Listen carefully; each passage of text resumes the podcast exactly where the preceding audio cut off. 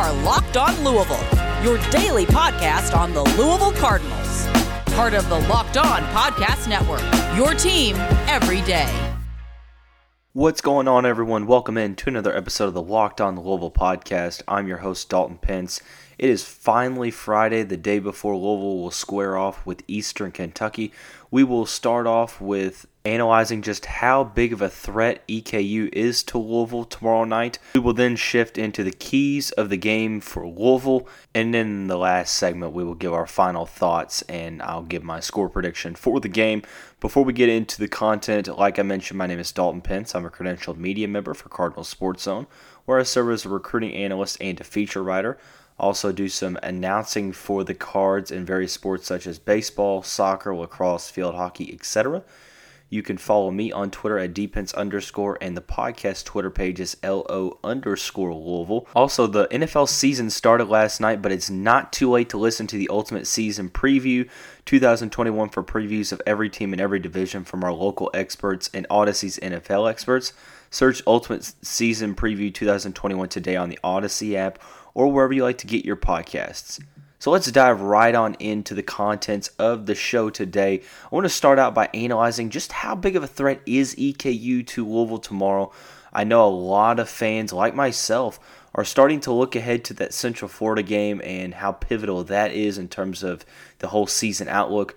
But um, it, it, goes without saying that you can't overlook any opponent on your schedule, regardless if they are a Power 5 team or an FCS squad you, you just can't overlook teams. That's when you start to get into danger zones, and you know stranger things can happen, and you never know if you're going to be on Sports Center being one of the, you know on the wrong end of a big time upset. So looking at Eastern Kentucky, and we mentioned some players yesterday that. Um, are going to warrant some attention on that front for Eastern Kentucky. Uh, we talked about Mo Edwards Jr. at the wide receiving corps. Parker McKinney, the quarterback, is a pretty solid one.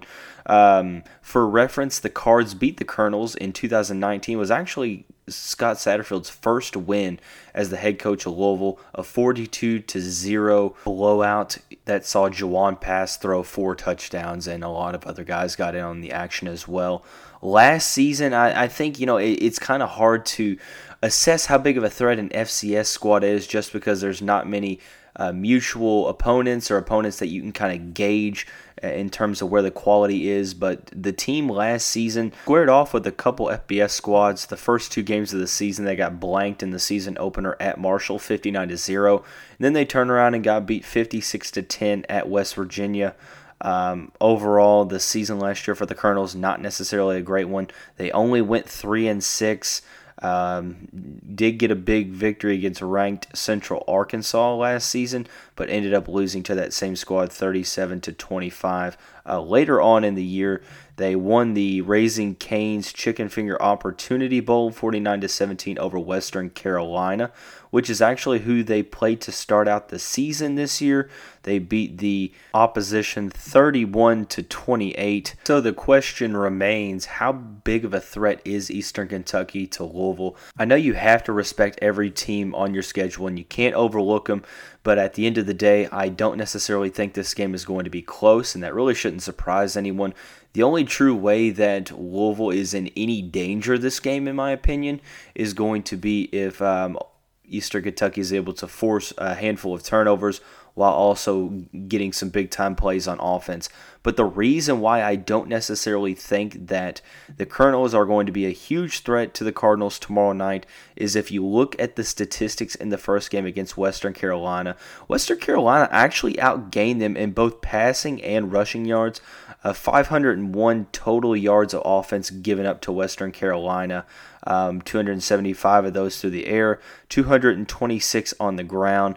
That triumphs over EKU's 356 total yards of offense. And I think that that's kind of the telltale sign. I, I know it's the season opener. Teams can get better and stuff like that, but I think that if Louisville handles business, it's not going to be close. We're going to see another effort like the game in 2019. It could fall in range with the Marshall and West Virginia games that Eastern Kentucky played in. And I just think that at, this point, um, it'd be different if it was like Western Kentucky or a team that has, you know, in years past really played Louisville tough.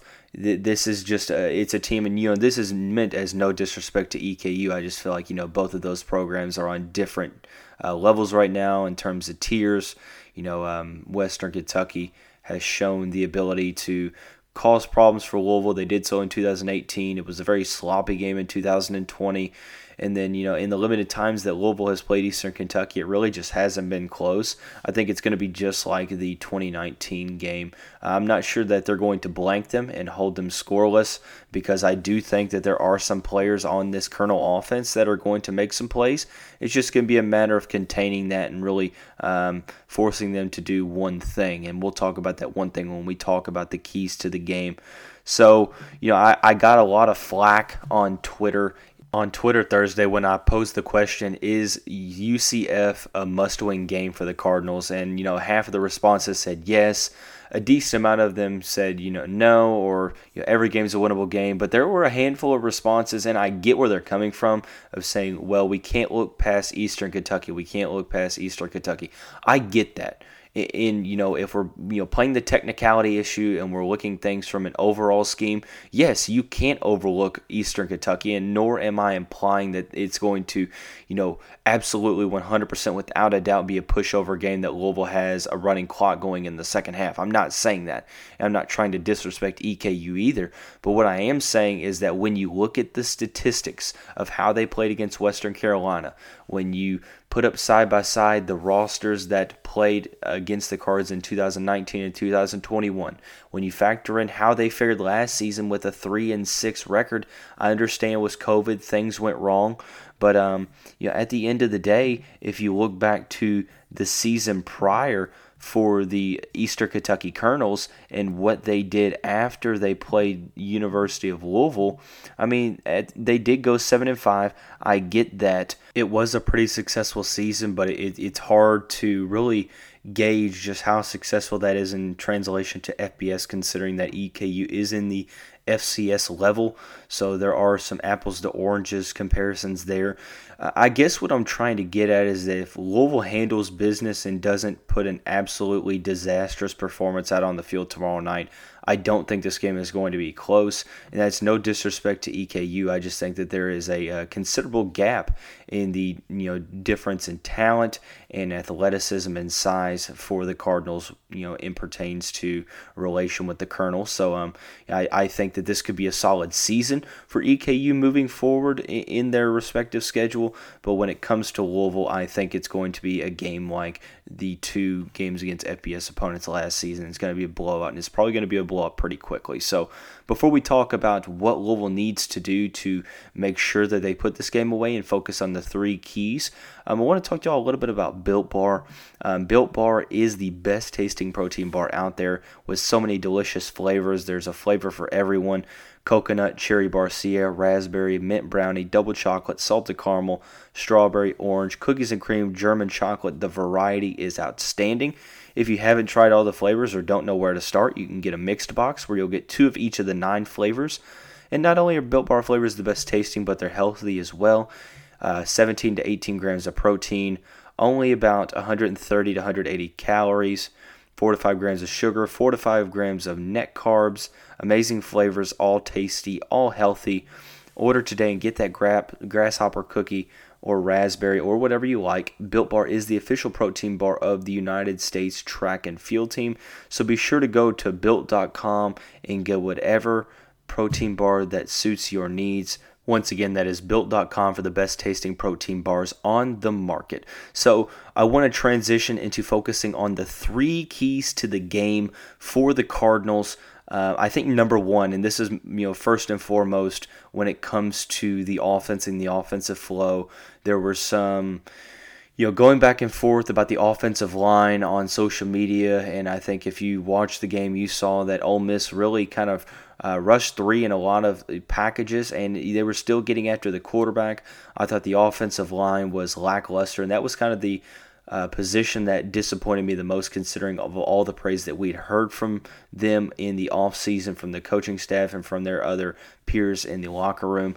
So I think that the number one key to this game is protecting Malik Cunningham, giving him time in the pocket, or you know whichever quarterback is there um, to be able to you know make the throws that he can make. He's one of the most accurate quarterbacks in the nation when he gets time to throw the ball in the pocket allowing him to make his reads is not only going to be beneficial on the field in terms of success, but I think it's also going to be able to help him, you know, build a foundation of confidence that he's able to, you know, rely upon throughout the year that he can continue to add layers onto and try to, you know, become a more polished quarterback like he was in 2019 and even go beyond that point. So the number one focus, you know, for the Cardinals offensively in my opinion has to be to protect the quarterback and then, you know, outside of that, you know, being able to open up holes for the running back committee. When you look at that game against Western Carolina, and this is one where I thought was you know pretty interesting is that it was very split down the middle in terms of the yardage that the Eastern Kentucky defense gave up. Uh, like I mentioned, 501 yards of total offense. They gave up 226 yards on the ground, 5.9 yards per rush, two rushing touchdowns, um, only seven, you know, yards of a loss in any type of you know tackling situation. So it's going to be very key for the Cards to be able to establish the run as well. And after not being able to do so against Ole Miss, you know, trying to establish it before you go into a very tough two game stretch with Central Florida and Florida State. I think it's critical for the offensive line play to be better all around. The second key to the game, I think, is going to be forcing Eastern Kentucky to run the football. When you look at the guys that they have on offense, we talked about Mo Edwards Jr. and all that he's able to do. Um, when we break down the stats from the Eastern Kentucky offense, 356 yards of total offense, 233 of those came through the air. Um, you know, 11.7 yards per reception. So the passing offense is definitely where Eastern Kentucky gets their bread and butter. Parker McKinney, 20 for 28, 233 yards, a touchdown, and a pick, respectively. Um, and then the receiving corps, Mo Edwards Jr., 5 for 81 and a touchdown. Jaden Smith, 5 for 56. Matt Wilcox Jr., 5 for 51. Uh, and you going down the line, you know, there were a handful of different receivers that got in on the action. And these are guys that have, you know, reception longs of 31, 15, 19, 23. So Eastern Kentucky definitely likes to air the ball out. They like to go deep. Um, a lot of their big plays come in the air. Um, so it's going to be something that has to be focused on if you're that Louisville secondary and trying to you know shut down the big time play. But it's it's also key you know for that secondary to you know show that the passing offense is not working to force them to run the ball. Um, this is where you know dropping you know seven or eight might be uh, in, in, sort of the game plan like it was for Ole Miss. When you look at the rushing uh, attack for the Colonels last week, only 123 yards, 3.3 average yards per rush. I know they did have three rushing touchdowns, but those were kind of um, in short range.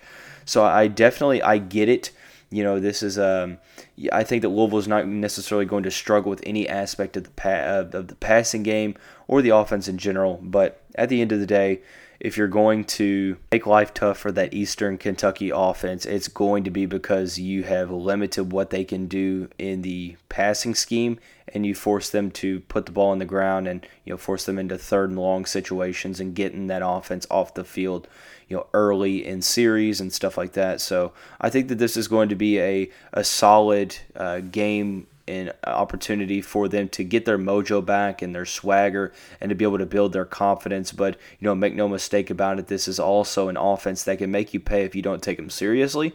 So, you know, like I mentioned, if you handle your business, this shouldn't be a game you have to worry about. But you also have to address the devil's advocate to where if, if you slack off and you completely um, you know go in cruise control, then you know this passing offense can definitely make you pay. So looking at the third key to the game, and I think that this is one where um, you know like I mentioned with the offensive line, you know, opening up the holes for the running game. I think you know establishing the running game is to be one of the uh, main keys as well for the Cards if you look at that Ole Miss game, uh, Malik Cunningham led the team in rushing yards. I thought Jalen Mitchell ran the ball really well in the second half. Um, Hassan Hall got hit it, it, especially hard all game long. I felt bad for him because it looked like you know they were just taking frustration out of him all game long.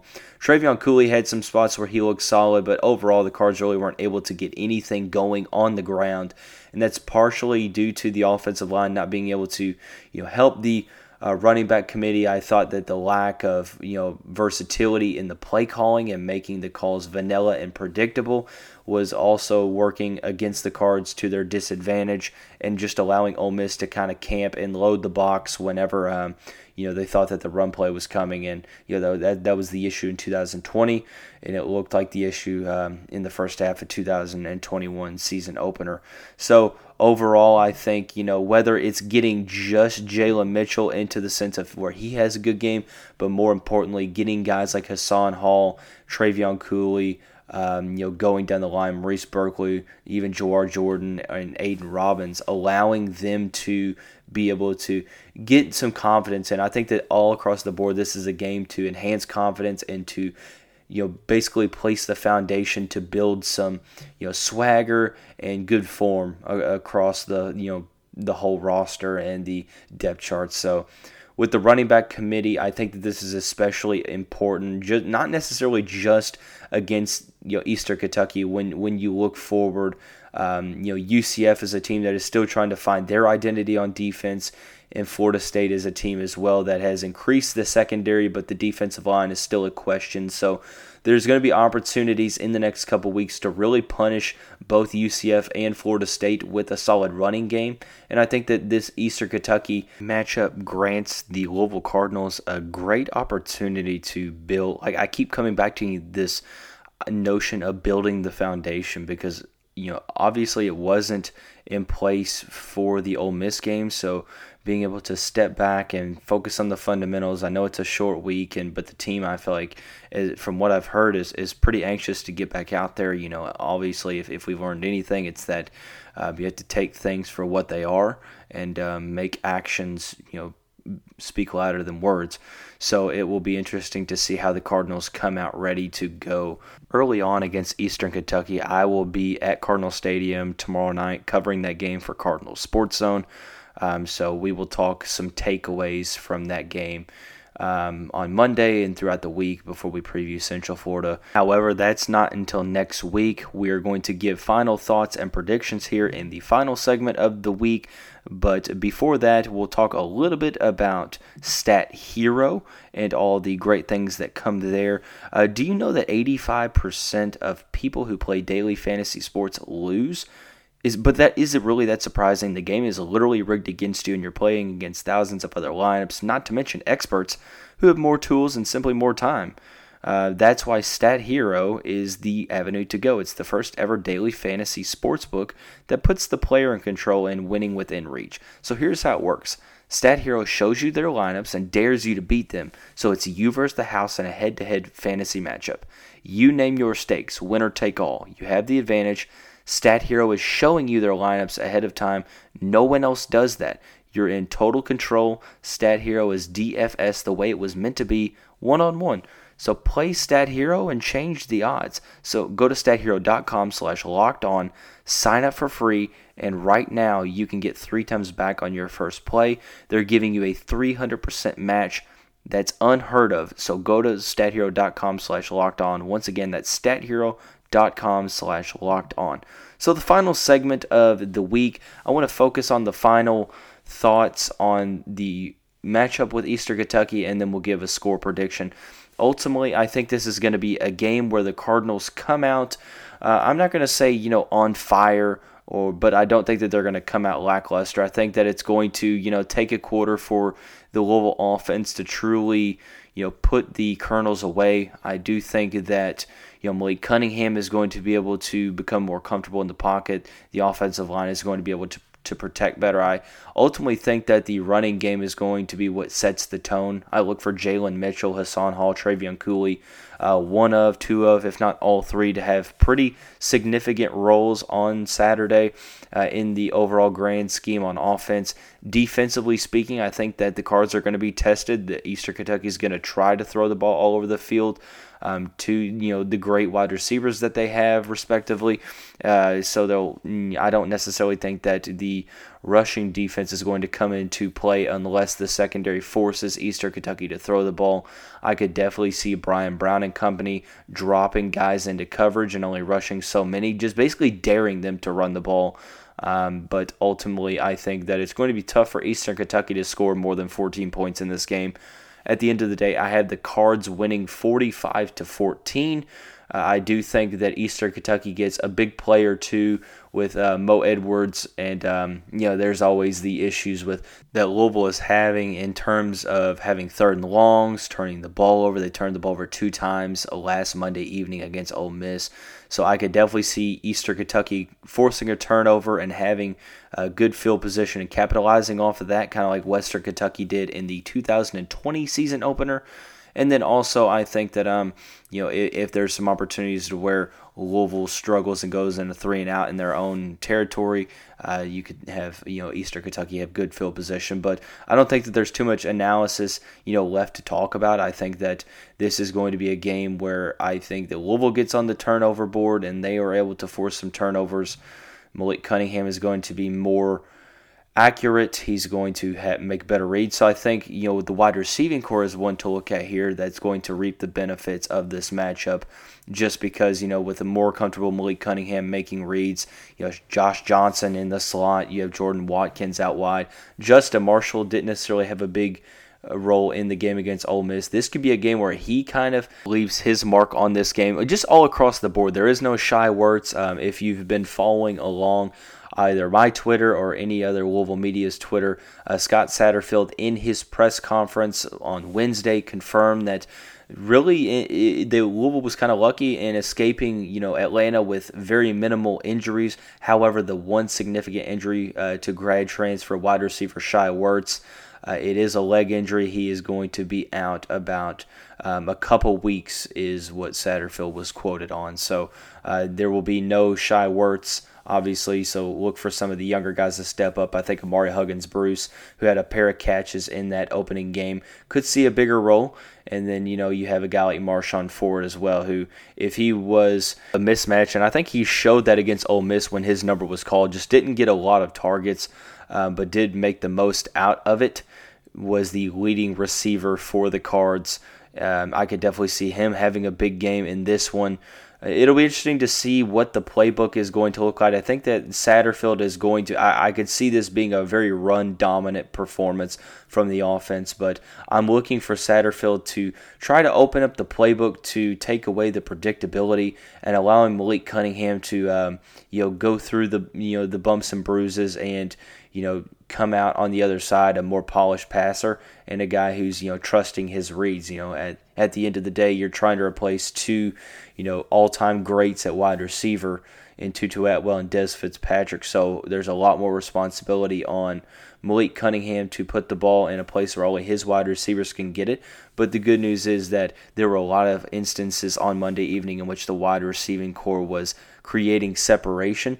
And I think, you know, with, with not being hesitant, with trusting your reads, with the offensive line protecting Malik Cunningham, I think that this is going to open up the passing game more, and in turn, it's going to be able to allow the running game to not have to go through a stacked, you know, line of scrimmage or your box from the defense. So, um, at the end of the day, I think, like I mentioned, 45 to 14, I think is a very reasonable score.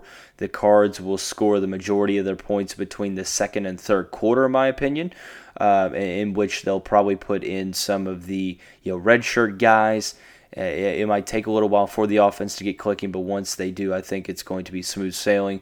And I look for the defense to see, you know, how the pass rush is going to be able to get after um, the Eastern Kentucky quarterback and how the secondary is able to you know bounce back from a performance which there was a lot to be desired. You know Kendrick Duncan in his press conference on Wednesday said you know they've already moved past the Ole Miss game. They've taken what they've needed to in terms of mistakes and have worked to correct them. You know they watch film. They're eager to get back on the field. Uh, but at the end of the day, it's all about you know the results that stem from it. I think we're at the point where you can't trust you know talk too much. You can only trust action. So it'll be very interesting to see how you know intense this defense comes out in terms of attention to detail and you know making tackles. So we talked about why Eastern Kentucky is not that big of a threat to Louisville. We transitioned into identifying explaining three keys for the Louisville squad tomorrow night against Eastern Kentucky. And then we gave our final thoughts and the score prediction of 45 to 14. Next week is going to be more of the same format. Uh, it'll kind of be the same format um, for most weeks. We'll do some recap early in the week, some fun stuff in the middle of the week, and then the, the latter half will be dedicated to previewing the next opponent. So We'll discuss the Eastern Kentucky result on Monday. We have some big time interviews and some guests that will be joining the show in the next week to two weeks. I'm excited for you to hear those. Uh, you can find all of your Eastern Kentucky previews over the past couple episodes. Um, you can follow the Locked On Louisville Twitter page at LO underscore Louisville. My personal Twitter is dpence underscore. Be sure to like, rate, and subscribe to the podcast. I appreciate everyone that has been um, you know, listening and tuning in. The uh, season opener initial takeaways and reactions got the most single day listens out of any episode so far. Um, definitely appreciative of that. Want to give a shout out to the Cardinal Sports Zone podcast for all the work that they're doing there. We'll actually be recording that tonight and you know previewing Eastern Kentucky you know in a different way with a bunch of unique personalities that I will be a co-host of along with Jeremy and Joe Wallman uh, Sam Baisden, Sean Barber, Wes Brown, etc. Be sure to check that out. Um, also, the Locked On Bets podcast. Um, if you're into betting, betting does not have to be a guessing game if you listen to the new Locked On Bets podcast, hosted by your boy Q and handicapping expert Lee Sterling. Get daily picks, blowout specials, wrong team favorite picks, and Lee Sterling's lock of the day. So be sure to follow the Locked On Bets podcast brought to you by betonline.ag or wherever you like to get your podcast. If you're interested in sponsoring the show, be sure to contact me through DM. If you are interested in potentially, you know, coming onto the show, we have some, you know, opportunities coming up to where we'll we'll bring on a guest to talk some Louisville sports. Uh, there's going to be a giveaway uh, here in the next month or so. Be sure to stay tuned into those details. Um, but I will make the announcement on social media as well. Be sure to connect with us there and on the uh, avenues in which you utilize your streaming services. But that's going to wrap up this Friday edition of the show. Everyone, have a great weekend. We'll see you back here on Monday. But most importantly, go cards.